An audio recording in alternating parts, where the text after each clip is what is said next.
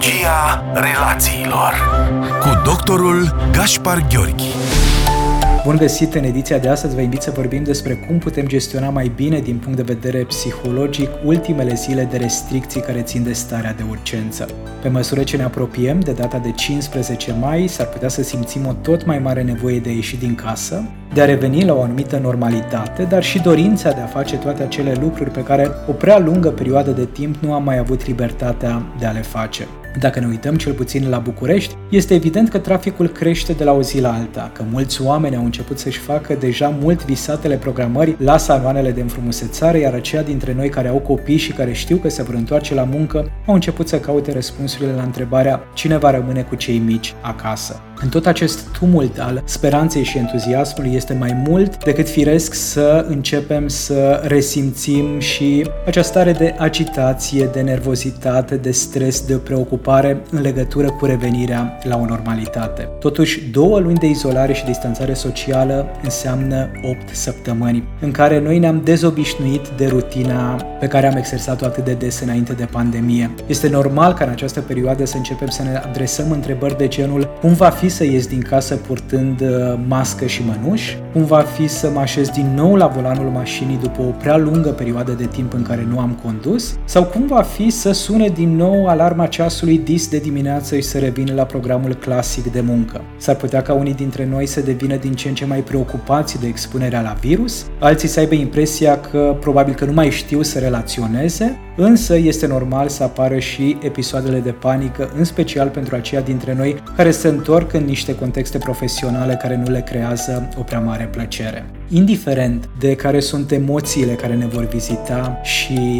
care e firesc și normal să fie atât pozitive cât și negative în această perioadă, este foarte important să ne reamintim că avem dreptul să trăim tot ceea ce simțim. Experții în psihologia emoțiilor ne recomandă ca în această perioadă de revenire treptată la normalitate să respectăm regula celor trei pași. Primul pas presupune să ne deschidem față de propriile emoții, să dăm dovadă de o curiozitate tot mai mare față de propriul corp și întrebarea cheie în această perioadă de timp să fie ce simt. Posibilele răspunsuri să facă trimitere la tot ceea ce înseamnă emoții și sentimente. Simt frică, simt anxietate, simt uh, tristețe, simt că sunt stresat, simt bucurie, simt entuziasm, simt uh, că sunt extrem de încântat că revine viața încet și sigur la normalitate, indiferent de eticheta emoțională pe care o asociem trăirii noastre, este foarte important să ne normalizăm sentimentele. Pasul numărul 2, recomandarea numărul 2 a experților este să recunoaștem că de fapt avem o experiență umană colectivă, că nu suntem singurii care se confruntă cu această situație, că majoritatea semenilor noștri trăiesc și simt aceleași emoții ca și noi, chiar dacă se exteriorizează altfel sau chiar dacă se manifestă diferit. Această perspectivă a experienței umane colective ne poate ajuta să evităm senzația de izolare sau de anormalitate și să ne reamintească că în ciuda faptului că respectăm regulile de distanțare fizică, din punct de vedere emoțional și spiritual, suntem interconectați. Pasul 3 presupune să dăm dovadă de cât mai multă autocompasiune. Foarte mulți oameni, atunci când vine vorba de emoțiile negative, au tendința de a fi autocritici și de a spune că nu este în regulă ceea ce simt și ceea ce trăiesc. Această strategie este extrem de nesănătoasă și de ce? Deoarece crește intensitatea emoțiilor negative. Specialiștii în științele creierului ne recomandă că atunci când este foarte greu din punct de vedere emoțional, să încercăm să dăm dovadă de cât mai multă empatie empatie și compasiune față de propria persoană, încercând să ne normalizăm trăirile și măsura în care se poate să ne implicăm în comportamente care să ne liniștească emoțional, să etichetăm corect emoția, să ne notăm trăirile într-un jurnal sau, așa cum ne spune psihologia relațiilor, să căutăm să purtăm o conversație personală cu o persoană de încredere care am putea să-i dezvăluim care sunt emoțiile și gândurile noastre în legătură cu ieșirea din starea de urgență. Așadar, este foarte, foarte important să ținem cont în această săptămână de emoții emoțiile noastre, să ne normalizăm experiența și să ne implicăm în strategii care ne pot alina durerea și suferința. Atât pentru astăzi. Până data viitoare să avem grijă de sănătatea noastră fizică și psihică și să ne reamintim că de calitatea relațiilor noastre depinde la modul cel mai serios calitatea, dar și durata vieții noastre.